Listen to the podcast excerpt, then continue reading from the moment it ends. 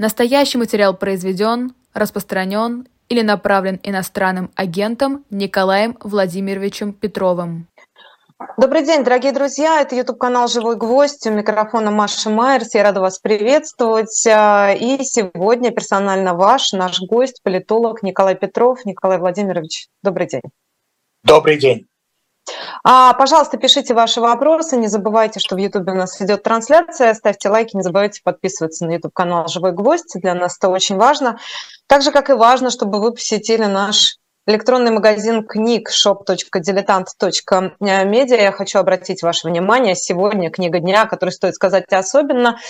Это история государства российского, серия, знаменитая серия писателя Бориса Акунина, которая а, посвящена царю Петру Алексеевичу. И, собственно, это издание продается прямо сейчас на shop.diletant.media за 1800 рублей. Если вы хотите поддержать а, работу независимых журналистов и наш канал «Живой гвоздь», то, пожалуйста, приходите на shop.diletant.media. Еще одна важная история, тоже не могу сказать, это подарочные книги в единственном экземпляре, которые представлены в нашем электронном книжном магазине. Вы можете приобрести знаменитые уникальные а, издания, например, «Три толстяка» Юрия Олеши или а, сказки Пушкина. Это уникальное подарочное издание, замечательный подарок к празднику. Пожалуйста, обратите внимание, shop.diletant.media.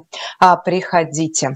А, политолог Николай Петров, наш сегодняшний гость, собственно, начинается наша программа. Я еще раз повторюсь, что вы можете писать ваши вопросы в чате трансляции на YouTube-канале «Живой гвоздь», а я буду их читать, по крайней мере, постараюсь а, вовремя на них реагировать.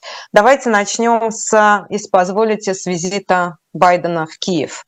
А, вопрос очень простой. Скажите, как, на ваш взгляд, все же на это решилась американская администрация и, собственно, каковы цели, символическое значение этого визита? Мне кажется, что э, так или иначе э, нужно было отметить э, и поддержку Украины, и годовщину, собственно, начала э, войны в ней. И э, коль скоро никаких э, принципиально новых содержательных вещей не было, очень важно было президенту Соединенных Штатов, как э, лидеру э, НАТО, западного мира, единственному из семерки, кто пока до сих пор не был в Киеве, сделать этот визит. И хотя о нем объявили, естественно, в самый последний момент, уже какие-то слухи были, и было известно, что окружение Байдена отговаривает его от этого по соображениям безопасности, поэтому это и такой шаг э, смелый и шаг, безусловно, в э, моральную поддержку Украины, плюс какие-то вещи там были озвучены в плане новой военной помощи. Да, там речь идет о новом пакете, но при этом, э, как вы думаете, насколько принципиально то, что Байден, например, не приехал в Мюнхен, да, там все-таки были а, другие представители США, в том числе Камала Харрис, в том числе Энтони Блинкин, но при этом приехал в Киев. Вот здесь э, почему бы тогда было не совершить два этих, безусловно, важных визита? Почему только Киев? Ну, мне трудно э, решать э, даже в таком сослагательном плане за американского президента. Думаю, что и человек он достаточно э, пожилой и тяжело вот эти все э, трансатлантические э, визиты. И потом, конечно, эффект э, от э, его приезда в Киев э, моральный, политический гораздо больше, чем если бы он приехал в Мюнхен, где, кстати сказать, американскую делегацию традиционно возглавляет вице-президент, и где Байден в этом качестве, конечно, бывал и не один раз. Угу. Насколько достаточно сегодня эта американская поддержка, как вам кажется? Э, я думаю, что с позиции Украины она э, наверное, недостаточно, хотя э, именно на американской поддержке держится э, и, э, собственно, война с украинской стороны во многом, и вся помощь Запада, где и позиция Соединенных Штатов, и, главное, та доля, которая приходится на Соединенные Штаты и в финансовой, и материальной, и в военной помощи является абсолютно определяющими. Другое дело, что и мы знаем э, во время визита относительно недавнего президента Зеленского в Соединенные Штаты э, шли разговоры о том, что в Соединенных Штатах приближаются выборы, может иначе выглядеть конфигурация политическая, и Поэтому максимум нужно сделать э, сегодня и в плане выделения помощи, и в плане использования этой помощи, потому что как ситуация будет выглядеть завтра, э, никто не знает. Но это любопытно, потому что это же не только вопрос там успеть что-то сделать да, для Украины, это вопросы а, американского избирателя, обращение Байдена к электорату. Каков посыл и чего от Байдена ждет американское общество? для которых, в общем, Украина далеко, и война, в общем, это, наверное, только сообщение в прессе. Мы знаем, что э, позиции э, Байдена э, в Соединенных Штатах не так э, сильны, как, э, наверное, демократической партии хотелось бы, и при этом он выступает как э, э, кандидат на следующих э, президентских выборах, поэтому ему очень важно набирать очки, и в этом отношении не то, чтобы Украина только сама по себе, но и лидирующая роль Соединенных Штатов в западном мире и э, потенциально э, довольно тяжелый и опасно развивающийся конфликт с Китаем. Это все имеет очень большое значение, хотя, как мы знаем, американский избиратель э, голосует обычно исходя из внутриэкономических э, соображений, а не из э, тех или иных успехов э, страны на международной сцене. Ну что там с экономикой с точки зрения увеличения поддержки? Это же ведь тот вопрос, который так или иначе, к которому постоянно возвращаются европейские политические лидеры. И вот Байдену, видимо, тоже предстоит на него отвечать. Как бьется увеличивающаяся поддержка Украины с ожиданиями избирателя и сложной ситуацией в экономике, как в Европе, так и в Америке? Я думаю, что сложности экономические, и сразу говорю, что я не специалист по американской политике или по американской экономике, но э, понятно, что э, та стратегия которая планировалась, когда Байден только стал президентом, и которая предполагала э, просто снять некоторые сложности с э, Россией для того, чтобы сконцентрироваться на главной проблеме противостояния с Китаем, это все пошло не совсем так, как планировалось, и хотя, по-моему, сейчас э, статистически американская экономика выглядит неплохо, понятно, что война и все, что с ней связано, э, в общем-то, достаточно э, негативный фактор и э, отодвигающий проблему с Китаем, а это то, что американцы ощущают гораздо более серьезно и важно для себя, чем взаимоотношения между европейскими странами и позицию Соединенных Штатов в Европе. И экономические проблемы, которые связаны с войной, которые касаются не только Запада, но касаются и э, стран развивающихся. И, в общем-то, наверное, даже те некоторые выгоды, которые в результате происходящего получает Китай, это все очень важные факторы. И здесь, мне кажется, принципиально э, обозначить для администрации успех хотя бы по э, какому-то из направлений, а пока при э, большом масштабе помощи, большом, колоссально большом для Украины, но тем не менее не влияющим э, так уж заметно на американскую экономику, пока как бы война идет, год она продолжается, и здесь очень важно понять планы на будущее. Да? Вот на Мюнхенской конференции это, может быть, обсуждалось меньше, как тот год, который прошел, э, какие уроки он позволяет извлечь и что должно меняться в стратегии Запада. Вот для Соединенных Штатов, э, тем более в преддверии э, выборов, это приобретает особенное значение.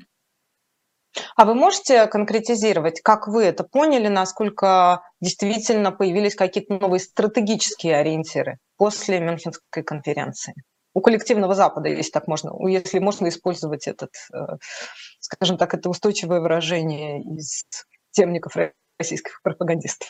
Сейчас, мне кажется, рано еще судить о э, тех э, стратегических Э, новациях, которые могли появиться после Мюнхена, потому что мы видели только то, что на поверхности это в основном заявления политиков, заявления, которые фиксируют их позицию сегодня и не особенно раскрывают э, то, как э, эта позиция должна и будет меняться на завтра. И меня, честно говоря, не очень вдохновляет то, что пока мы видим, но это как говорится, вкус, а дальше будет послевкусие. Есть очень многое, что э, не видно в публичном пространстве, особенно сразу после закрытия конференции, и что может э, появиться, сказаться через какое-то время. Но я, честно говоря, не увидел особой стратегии. Да? Мне показалось, что и в выступлениях э, лидеров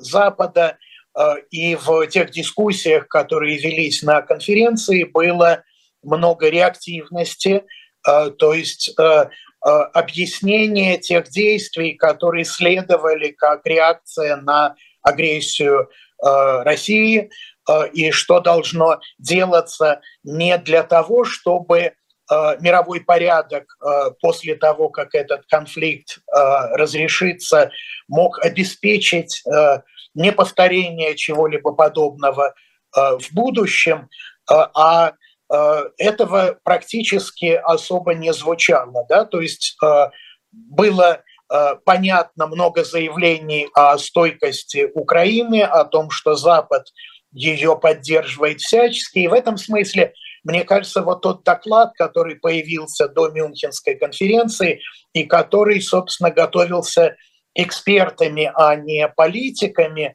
доклад, где четко говорится о том, что Запад э, слишком мало влияния, слишком мало внимания уделяет тому, э, как и что происходит э, за пределами сторон, напрямую вовлеченных в конфликт, а именно с Китаем, с Индией, с огромным количеством развивающихся стран, которые занимают отстраненную позицию, и в этой отстраненности видно неприятие каких-то вещей, какой-то э, позиции Запада, какого-то мирового устройства, которое э, было до э, того, как э, началась эта война, и, соответственно, об этом надо думать, и хотя это сегодня не обязательно выливается в какие-то острые кризисы, но это очень опасный симптом, который свидетельствует о Э, некой э, изолированности Большого Запада от э, остального мира, а это надо преодолевать, и с этим нельзя не согласиться. Ну, это довольно любопытная тема. Я вот все хотела к ней как-то подобраться. И вот спасибо вам, что вы даете повод об этом поговорить. Что касается Азии, вот в целом, да, как региона, как крупнейшего региона с огромным количеством населения, экономическими возможностями и прочим. А в общем, на поверхности позиция Китая, который активно участвует во всей, во, во всей ну, геополитически, да, во всех процессах. И примерно понятна позиция Японии. Но это я по верхам, потому что я вот не слежу. А что касается остальных стран азиатских, вообще какое отношение к и насколько их волнует э, российско-украинская война и э, каково, каково их влияние на международной арене? если брать вот все то, что остается за скобками, кроме Китая и Японии? Индию мы убрали, Маша, или она пока еще остается? Индию, ну я Индию понимаю как выгодоприобретателя в, скажем так, в энергетической плоскости. Что еще? Что здесь можно подчеркнуть? Что здесь можно выделить, на ваш взгляд? Какие тренды намечаются? Какие игроки вообще участвуют во всей этой истории? Боюсь, что вы завлекаете меня в сферу, где я не являюсь большим специалистом. Я все-таки сосредоточен в основном на внутриполитических сюжетах, на войне и всем, что с ней связано, и в меньшей степени слежу за тем, э, что происходит в мире. Я отвечу очень коротко и заранее извинюсь перед слушателями за то, что моя позиция, она с очень определенной и немножко в стороне от этой темы кочки выглядит. Да? Мне кажется, что понятна ситуация, когда возникает острый кризис, который влияет на так или иначе на все страны, и вряд ли можно говорить о каких-то э, таких э, абсолютных выгодоприобретателях. Да? То есть, да, у каждой, для каждой страны есть некий баланс э, и плюсов, и минусов, которые она ощущает в результате. Говоря об Индии, вы сказали то, что связано с Э, экспортом углеводородов, и что тоже не совсем однозначно, потому что мы э, не очень хорошо знаем вот в том раскладе, который сегодня на поверхности есть, э, кто является главными выгодоприобретателями. Те российские компании, которые продают нефть за публично существенно более низкую цену, а вполне возможно, не публично получают какую-то дополнительную выгоду. Те транспортные компании, которые вообще такой серый сектор, мы очень мало знаем о том, кому принадлежат очень многие из этих компаний. И очевидным образом какая-то часть танкеров, она принадлежит в том числе и российским экспортерам, и что остается уже, собственно, на долю, на долю Индии. Понятно, что война вот в том виде, в каком мы ее сегодня видим, это еще и повод и очень сильный толчок э, к э, переосмыслению э, того мироустройства, которое сегодня имеется и которое не смогло мир и даже Европу предохранить вот от э, ужаса такой крупномасштабной войны. И в этом смысле те нормы и принципы, э, которые э, доминировали и которые являлись как бы ключевыми для Запада, сегодня не могут не быть ревизованы в том или ином виде с учетом позиции других стран. Да?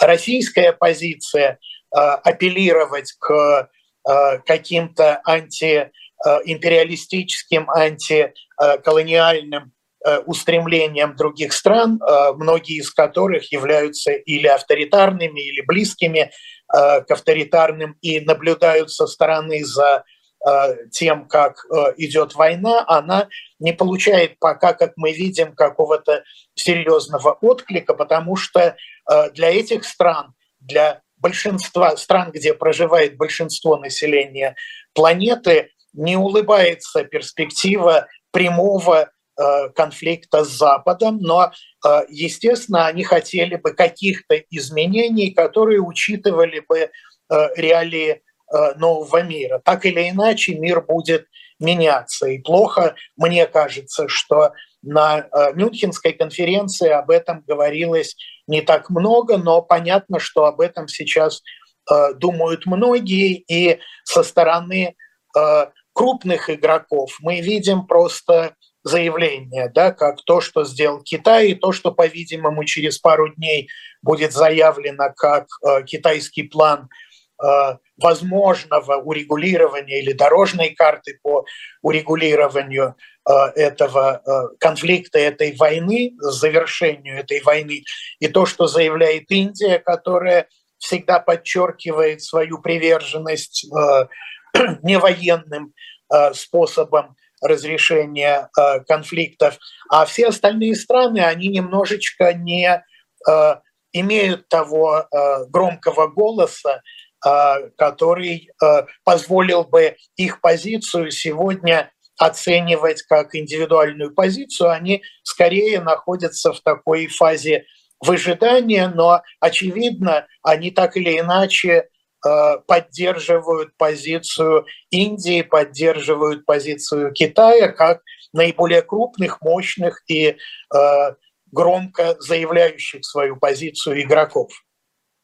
А, кстати, что вы ждете? Что там может быть внутри? Я понимаю, что это гадание на кофейной гуще, но тем не менее из того, о чем говорил представитель Китая на Мюнхенской конференции, который после этого укатил в Москву. В общем, это тоже надо подчеркнуть. Этот немаловажный фактор, как мне кажется.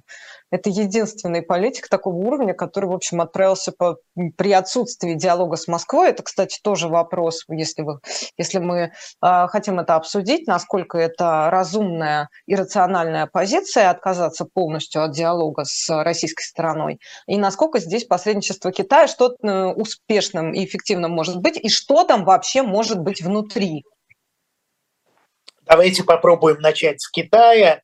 И э, важно ведь то, что у э, китайского представителя, а это очень высокого уровня представитель Ваны, да, э, он не просто укатил из Мюнхена в Москву, а он до этого совершил вояж по ряду западных столиц. В этом смысле он до Мюнхена вел переговоры и во время Мюнхена вел переговоры с лидерами Запада, и после этого поехал в Москву. Я не думаю, что мы увидим какой-то э, прорыв, э, хотя надежды на что-то подобное у некоторых экспертов имеются.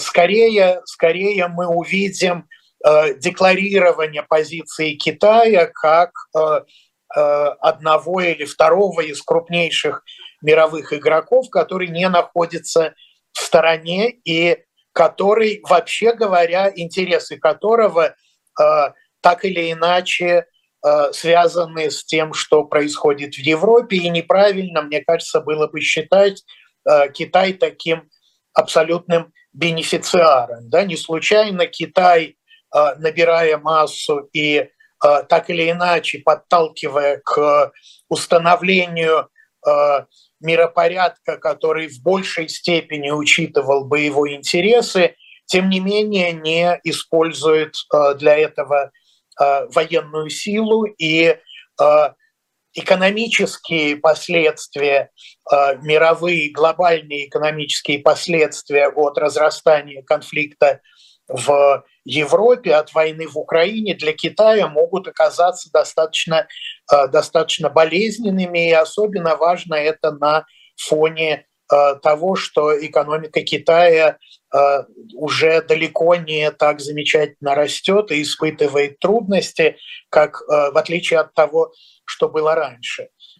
Что касается, что касается диалога с Россией, то мне кажется, что а, собственно, сам факт того, что российскую делегацию не пригласили на конференцию, а, и а, МИД после этого заявил, что а нам и не надо, мы и так бы не поехали, а в прошлом году пригласили, но действительно российская делегация не приехала, и невозможно, мне кажется, себе представить, чтобы она вдруг появилась бы на этой этой конференции, вот этот факт не означает отсутствие э, диалога. Мне кажется, он скорее э, э, означает, символизирует отсутствие публичного диалога, который справедливо, мне кажется, считает Запад, абсолютно невозможен в нынешней ситуации. Тем не менее, какие-то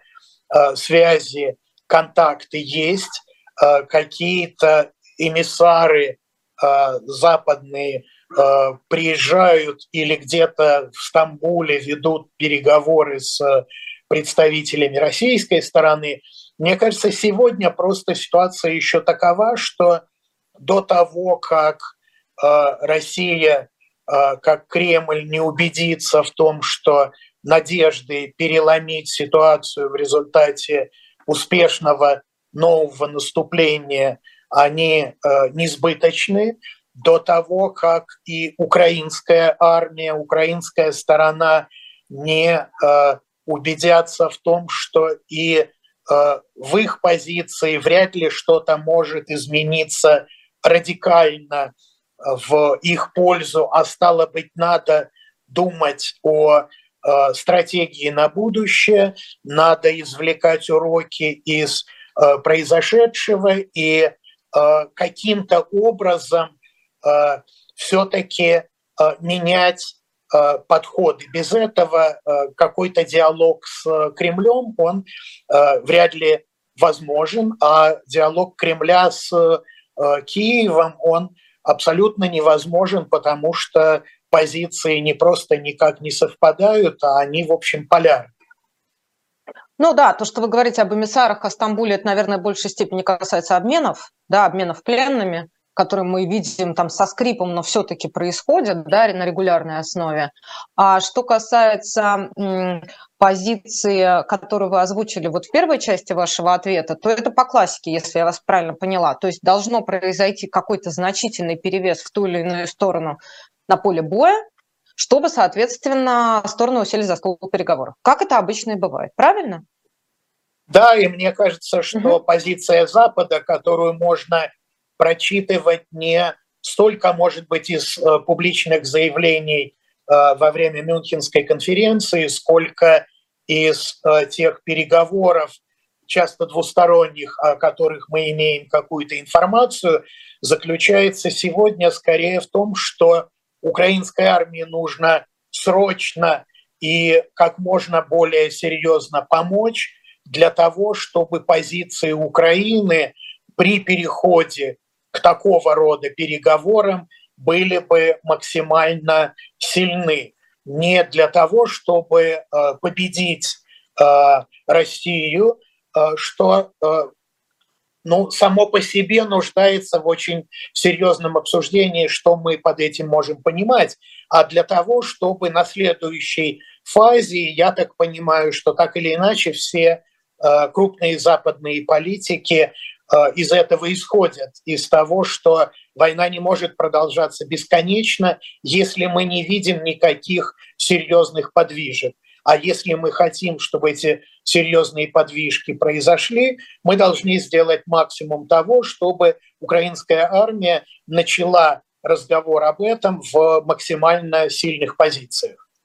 Ну, то есть больше денег, больше оружия и, возможно, э, вот это самое переход э, средств российских э, в пользу Украины, передача этих замороженных активов в пользу Украины. Эти три вещи, которые так или иначе, в общем, могут быть управляемы Западом, но процесс идет медленно, несмотря на бесконечные визиты и заявления о том, что мы вас поддерживаем как только можем и всеми силами, и в том числе и Байден, и Мюнхенская конференция, и все предыдущие визиты об этом свидетельствуют. Правильно я вас услышала? То есть вот по этим да, трех да. оружие, но деньги и российские деньги в пользу Украины.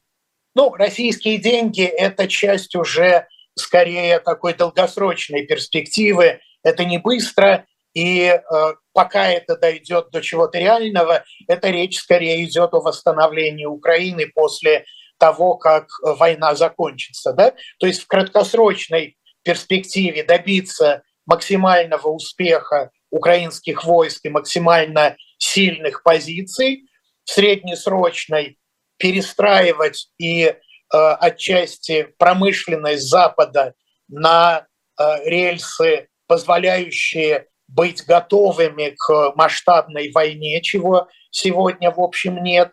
А в долгосрочной перспективе это уже установление контуров нового мирового порядка, которые позволяли бы и обеспечивать безопасность Украины, и исключать повторение чего-то подобного в других частях мира. Но опять же, давайте конкретизируем. Вот вы упомянули доклад, который был опубликован до начала Мюнхенской конференции. Там была очень четко обозначенная позиция. Демократии против автократии. Помните, да? В этом да, документе. конечно. Значит, соответственно, демократии должны а, либо, ну, если я правильно, я, я понимаю, что я упрощаю, но тем не менее это просто мой метод, мы можем от него отойти, либо должны а, надежным образом отгородиться от автократий, либо должны влиять на те процессы, которые происходят внутри этих автократий, или, собственно, делать, прилагать все усилия для того, чтобы этих автократий, ну, чтобы они как-то вот прекращали свое существование. Что тут еще может быть и какая стратегия? Может быть, вы знаете что-то третье, но какая из них, как вам кажется, могла быть эффективнее? А, мне кажется, что идея построения забора и его удержания, она а, абсолютно нереализуемо в таком законченном виде. так или иначе, и в докладе как раз об этом говорится, речь идет о том, что э, демократии в противостоянии с автократиями должны апеллировать к э, огромному количеству стран, которые сегодня занимают отстраненную позицию в отношении войны, а апеллировать это значит что? Это не значит просто ездить и с ними договариваться или предлагать им какие-то э, деньги взамен их поддержки. Апеллировать это означает делать более для них привлекательными и модель мирового устройства, которую предлагают демократии, и сами эти демократии. Да? И вот это, мне кажется, очень важный тезис, э, который смещает акцент э, просто с краткосрочной перспективы сделать максимум для того, чтобы Украина хорошо противостояла и по возможности укрепила свои позиции в войне с Россией, но который говорит, собственно, о том, как дальше мир должен выглядеть, как э, должны ревизоваться, да, доклад не случайно называется ревижен, да, как должны ревизоваться какие-то позиции, э, которые сегодня во многом звучат так, что вот Запад считает так, что вот есть какие-то определенные важные ценности, здесь компромиссы никакие невозможны, а то, э, что другие страны не принимают, говоря о своей суверенности и о том, что индивидуальные права человека не могут быть важнее коллективных прав, а коллективные права, как мы знаем, выражают лидеры и часто авторитарные лидеры этих стран. Да, вот это, от этого от всего нельзя отмахиваться, потому что Иначе позиция Запада будет э, маргинализоваться, если только он не сможет привлечь на свою сторону э, те страны, те народы, которые сегодня стоят в стороне. А не, нет ли ощущения, что это очень идеалистически выглядит? Ну вот вы об этом говорите, я понимаю эти тезисы в звучании где-нибудь в Мюнхене и не очень понимаю звучание этих тезисов где-нибудь в Мьянме. Э, я думаю, что э, это не э, вопрос там недель, месяцев и даже лет.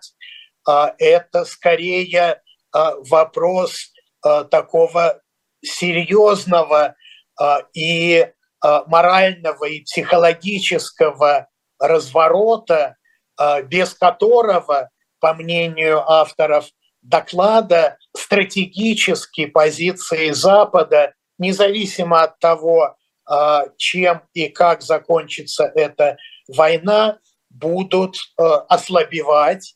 И а, понятно, это скорее, мне кажется, капля камень точит, да, что это далеко не общепринятое представление о том, что должно делаться, но сам факт того, что оно было артикулировано, артикулировано перед э, важнейшей встречей, на которой обсуждалось э, лидерами мира, лидерами Запада, в том числе и геополитическая картина мира на перспективу, мне кажется, вот так к этому и надо относиться. Это не рецепт, это даже не дорожная карта, это просто э, намеки на какие-то серьезные перспективы и на сдвиги, которые будут происходить в течение длительного времени.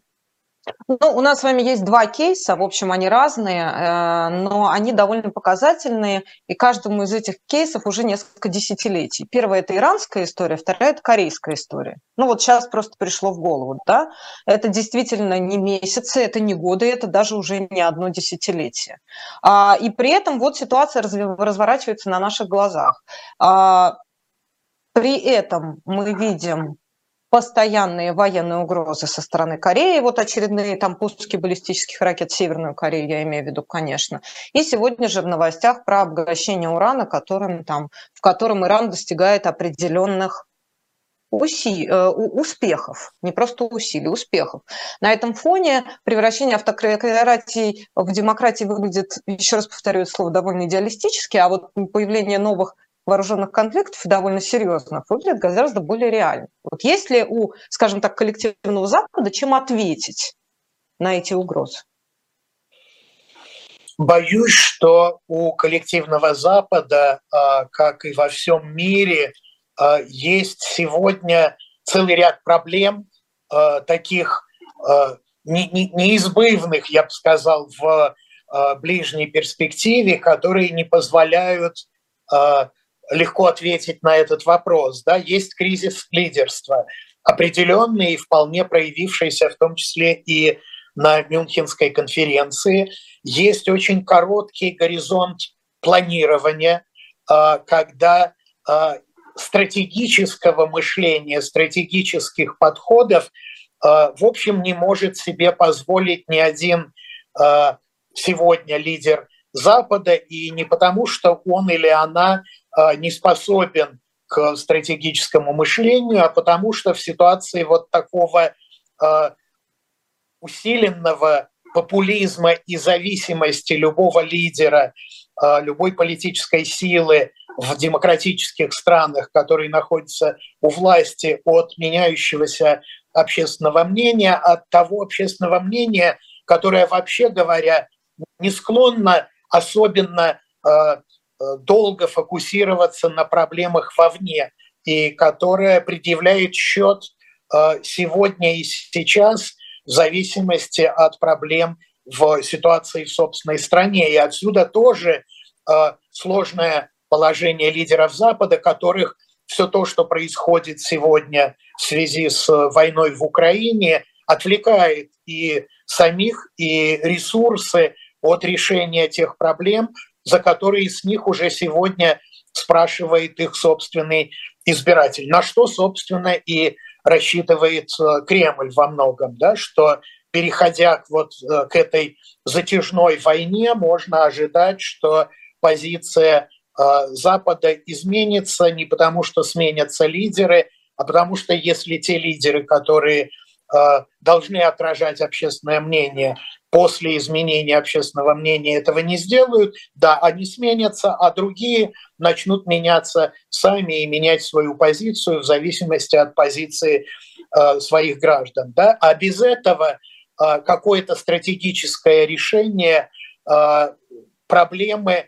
трудно себе представить. Но и в Мюнхене ведь прозвучало, э, не помню сейчас от кого, что, э, возможно, военное сотрудничество России и Ирана, оно а, далеко не одностороннее, далеко не только исчерпывается поставками из Ирана, но может быть связано и с поставками ядерных технологий из России, из России в Иран. Да? Вот Западу, мне кажется, очень важно, и в этом он а, этим он активно занимается, избежать таких союзов стран, которые ему Э, противостоят во многом индивидуально, таких коллективных союзов, на этим он озабочен. А уж стратегически, э, как всегда, э, идея такая, что давайте решим те острые проблемы, которые стоят перед нами сегодня, и тогда уже мы сможем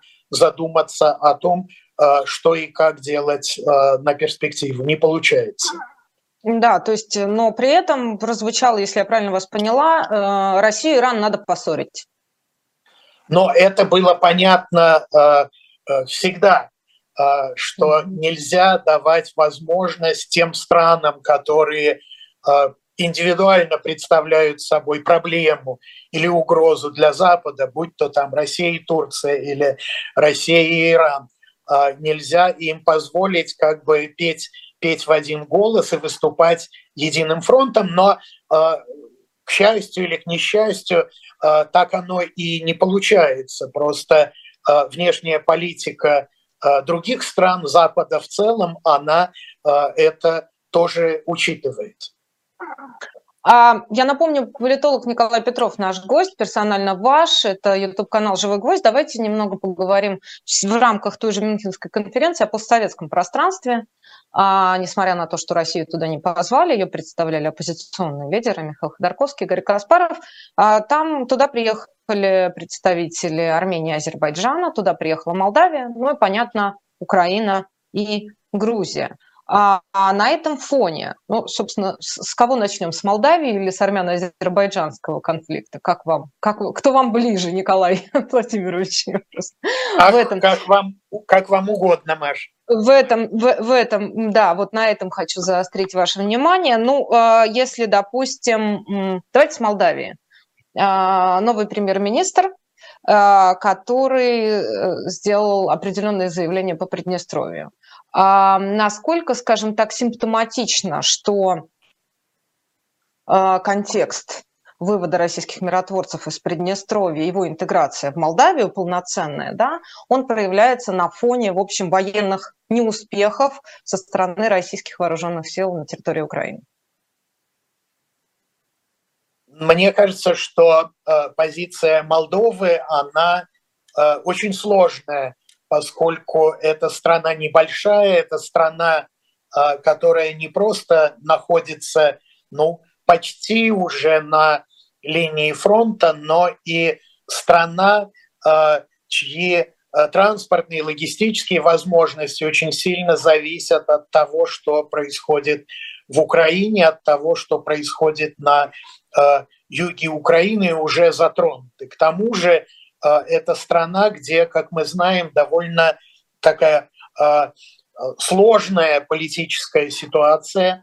А, и в этом смысле Молдова, мне кажется, она отчасти заложница того, как развивается, развиваются события в Украине и события в связи с войной. Да? Недавно было заявлено, что Россия Э, проводит какие-то приготовления там и интригует против э, прозападного правительства. Мы знаем, что успехи правительства, они не столь велики, как этого хотелось бы, в том числе и по объективным причинам. И сам факт того, что сформировано новое правительство и отставлено старое, означает, что э, ситуация довольно турбулентна.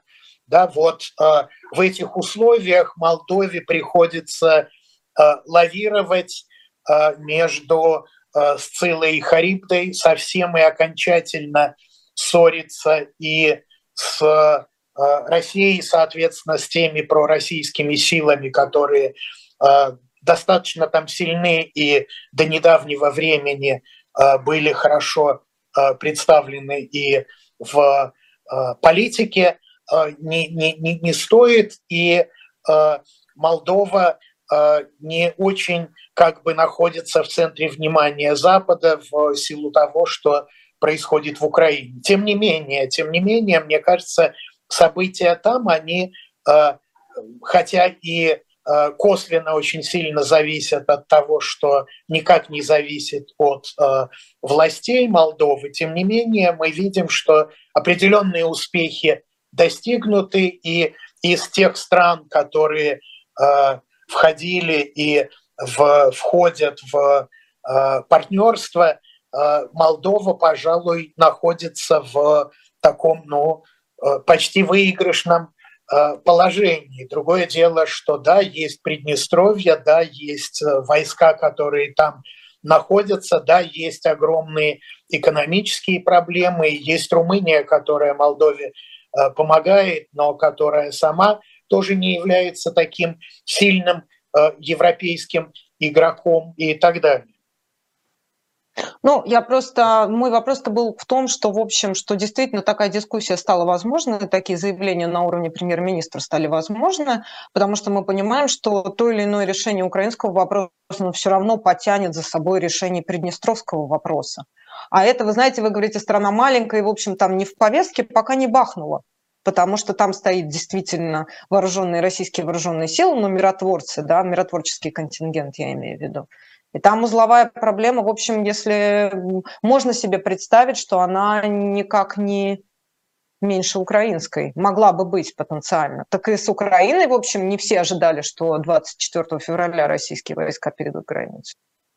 Это правда, и э, по-разному относясь к заявлениям э, Санду, э, надо э, э, признать, что э, и внутри России что-то происходит такое, что э, влияет напрямую на ситуацию в Молдове, а именно вот все те Э, схемы криминальные и полукриминальные, связанные с выводом денег, с плохотнюком и так далее. Сегодня мы видим эти уголовные дела, они получают новый импульс, они э, дорасследуются и находятся в процессе уже судебных обсуждений. И понятно, что это затрагивает так или иначе довольно многих действующих политиков и Э, влиятельных людей в Молдове соответственно, может быть использована в той или иной степени в качестве рычага влияния на развитие политической ситуации там, конечно.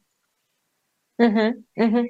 Так, хорошо. А э, давайте к не так много времени остается, просто я и за этим слежу, стараюсь, по крайней мере. А к армяно-азербайджанскому конфликту. Что делать, как решать вопрос блокады Нагорного Карабаха? Как вы представляете себе и какие шаги ну, в основном, я, то, что, на что я обратила внимание, это, конечно, очередное заявление Макрона по безусловной поддержке Армении, но, тем не менее, что должны делать Европа в том числе, чтобы, соответственно, этот вопрос решить, потому что ну, это вот ситуация, касающаяся жизни огромного количества людей. Это потенциально огромная гуманитарная катастрофа.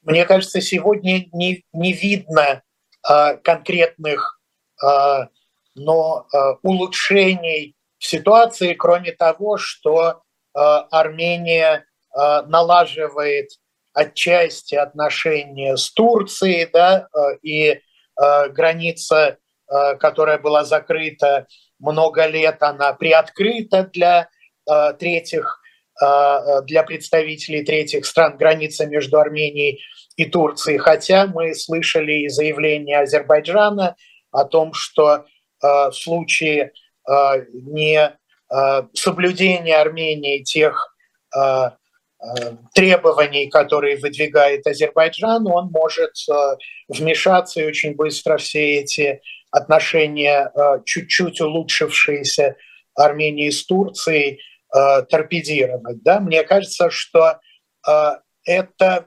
ситуация, она в том числе и ситуация очень сильного расхождения ожиданий, которые культивировались э, в Армении э, многие годы и десятилетия э, с теми реалиями, которые сегодня имеются. А среди этих реалий и жесткий и сильный Азербайджан, и Турция, у которой альянс с Азербайджаном очень сегодня силен и функционален, как мы видели во время недавней Э, войны в Карабахе и э, мир, э, где армяно-азербайджанский конфликт естественным образом отошел на второй и на третий план в силу колоссального и кровавого конфликта в Украине. Вот мне кажется, что ситуация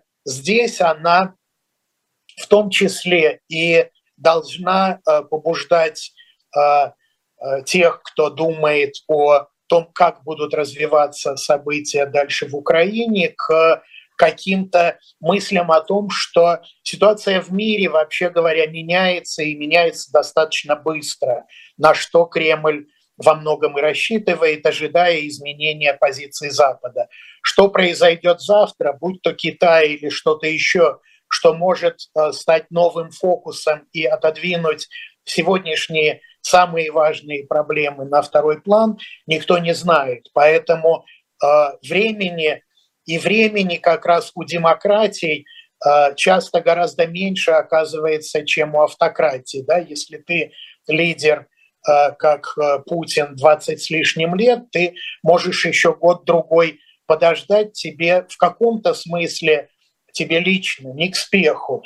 А если ты лидер, которого избирают раз в 4, в 5, в 6 лет, то у тебя совершенно другой горизонт планирования. И в этом смысле на развитие ситуации между Арменией и Азербайджаном, повторяю, я не вижу сейчас какого-то здесь легкого пути. Есть вариант, который э, предлагает Запад, э, есть вариант, который предлагает Россия, но ни тот, ни другой вариант, как я понимаю, э, целиком и полностью не э, устраивает, э, э, по крайней мере, одну из э, двух сторон, Армению или Азербайджан, не говоря уже о том, что сам э, нынешний конфликт, он возник, э, но э, на таких немножко, скорее с использованием, с использованием поводов, чем непосредственных каких-то глубоких причин. И вот как избежать того, чтобы это повторилось в будущем, мне кажется, решить сложно. Но главное, что я вижу, это не проблему недоговороспособности политиков. Политики очень гибкие люди, они могут менять свои позиции очень сильно. А это то, что политики, и это относится не только к Армении и Азербайджану, а в большей степени Армении, являются заложниками общественного мнения. И вот здесь колоссально велика, мне кажется, и роль и ответственность экспертов – которые, в отличие от политиков, не должны стремиться нравиться большинству и заявлять то, что большинству сегодня кажется приятным, а должны э, ликвидировать э, часто очень большой разрыв между ожиданиями и реалиями, который во многих случаях способствует возникновению и сохранению страшных и кровавых конфликтов. Но вы знаете, просто, по-моему, сейчас вот от стратегических разговоров в этом смысле пора перейти к конкретным действиям, потому что действительно мы видим, с одной стороны, Армения делает жест доброй воли, открывая границы, поставляя гуманитарную помощь Турции. При этом Азербайджан, ближайший сторонник Эрдогана, да, турецкого правительства, в этот момент блокирует Лачинские коридоры, соответственно, весь Нагорный Карабах сидит просто без еды, воды, электричества и прочее. Да, мы понимаем, что такое блокада. Тут уже не до разговоров о стратегическом партнерстве и работе демократии. Может быть, нужны какие-то конкретные меры, и даже в этой плоскости политики на мировом уровне, да, мировой политическая, мировая политическая элита, если ее так можно назвать, да, оказываются бессильны. Потому что это моя, моя дорога, я делаю здесь все, что хочу. Да, насколько эта потому... позиция вообще сегодня, насколько она, ну, то есть то, что она, что, что можно ей противопоставить, это знаете, как против лома нет приема. Вот это примерно в этой логике.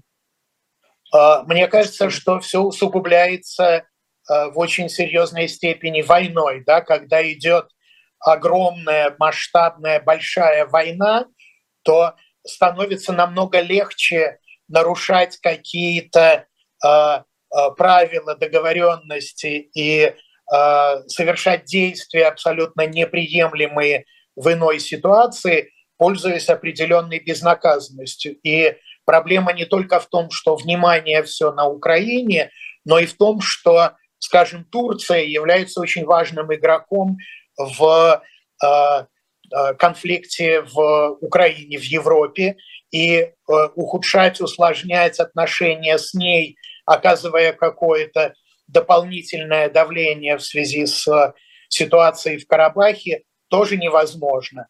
Когда мы говорим о том, что Запад очень успешно преодолел или почти преодолел вот в этом таком мягком климатически году свою колоссальную зависимость от э, российских нефти и газа, то мы должны понимать, что э, это сделано в том числе и ценой резкого увеличения потребления нефти и газа, который так уж совпало, которые идут не из стран развитых демократий, помимо там Норвегии кого-то еще, а которые идут из других авторитарных или полуавторитарных режимов, включая тот же Азербайджан. Да? Поэтому как бы руки у Запада связаны, и есть определенная система приоритетов.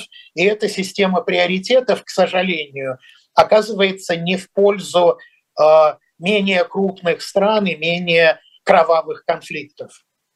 Да, то есть, соответственно, развязали руки, а, а, избавились от зависимости от путинского режима, попали в зависимость от эрдогановского режима. Это, в общем, называется новой политикой энергетической безопасности. А, Николай, я хотела бы вот спросить вас, я подбираюсь к этой теме, но не уверена, потому что совершенно не представляю себе, может ли быть что-то новое, и чего вы, вы, вы в этом смысле ждете от послания Путина Федеральному собранию. Честно говоря, особенно нового ничего не жду. И мне кажется, что то, что уже звучало, а именно, что а, будет объявлена некая программа масштабной интеграции четырех аннексированных районов, регионов Украины в российское пространство, в связи с чем и назначены э, срочные заседания и Совета Федерации и Государственной Думы. Э, вот это будет. Да? Надо понимать, что никаких успехов э, в войне, которая уже колоссально много стоила России и человеческих жизней, и экономических потерь, никаких успехов, кроме вот этого эфемерного, связанного с признанием аннексированных регионов, откуда к тому же частично пришлось отступить, э, ничего этого нет. И э, поэтому, мне кажется, э, мы скорее услышим какие-то общие слова и подтверждения с точки зрения Кремля и Путина того, что Запад всегда и во всем интриговал против России, и поэтому мы воюем с колоссальным по своей мощи противником не с Украиной, а с Западом. И в этом смысле то, что мы так хорошо держимся, это уже большой успех. Но в плане позитива вот две вещи. Это э, интеграция этих э, регионов, которые, я думаю, подавляющему большинству э, россиян вообще не очень интересны. И объявление о различных э, и социальных программах, и о том, что мы, может быть, хоть и похуже, чем были раньше, но получше других, получше многих. Да? И мы видим, что подготовка к этому ведется, да? что даже сегодняшнее э, заседание оперативное э, премьера с вице-премьерами, оно не затрагивало никаких проблем, никаких серьезных вещей, а только и исключительно было посвящено какому-то позитиву, каким-то цветочкам, каким-то там э, соревнованиям, которые создают благоприятный фон для оглашения э, Путиным его президентского послания. Но очень интересно, мне кажется, то, что мы слышим три э, одновременно вещи. Да? Это Байден с его заявлениями сегодня в Киеве, это э, Путин с завтрашними, это Навальный с сегодняшней э, политической программой. И в этом смысле те читатели, которые могут читать альтернативные путинскому послания, могут вообще иметь какую-то более объемную картинку. Да, да, только у Путина есть реальные рычаги, э, скажем так, э, в реализации своей программы. А, в этом смысле хотела как раз уточнить, а Путин популист в такого рода речах? Это дань популизму, который тоже имеет место в российской политике, или нет? Или тут есть какие-то другие задачи, и популизм явно не главное? А, мне кажется, конечно, он популист. А, и в том и в первую очередь потому, что с 2014 года э, он э, э, как бы и его поддержка и уровень доверия ему это главный базис политической стабильности. Да, никто сегодня серьезно не думает о том, что Путин победил на конкурентных президентских выборах или собирается победить на конкурентных выборах в 2024 году, поэтому он легитимный лидер страны. Он вождь. И вот вождь, он становится заложником э, вот этой своей э, вождистской легитимности. Да? Сегодня она есть, а завтра ее, э, как угодно инсценировав выборы, но потеряв поддержку, сохранить невозможно. Поэтому мы видим, как Кремль и тщательно следит за колебаниями настроений граждан, измеряя их, оценивая их, вымеряя, выверяя свои шаги в зависимости от того, как это будут воспринимать люди и как активно он ведет социальную политику, поддерживая э, ту электоральную, условно, электоральную политическую базу э, режима и, значит, в первую очередь лично Путина. И в этом смысле завтра в президентском послании мы, конечно, увидим э, целый ряд э, шагов, э, связанных с э, какими-то э, э, ну, э, констатациями того, как замечательно власть все э, пересчитывала и переплачивала, и как дальше она будет поддерживать массовые категории граждан и в первую очередь э, нуждающихся граждан, что само по себе хорошо. Да? И пару недель назад было заседание, совещание Путина с правительством, из стенограммы которого на сайте Кремля выпал большой блок Э, за которые отвечала Голикова, и где как раз э, должны были перечисляться вот те социальные э, меры, те, та помощь, которая была и будет оказана правительству. Да, а, спасибо большое. Алексей Навальный, вы имя прозвучал. Давайте поздравим его и его команду с присуждением фильма «Навальной» премии «Бафта» как лучшему документальному кино. Спасибо большое нашему гостю. Это политолог Николай Петров. Меня зовут Маша Майерс, персонально ваша программа, YouTube-канал «Живой гвоздь». Спасибо вам за это интервью. Будьте здоровы и берегите себя. До свидания.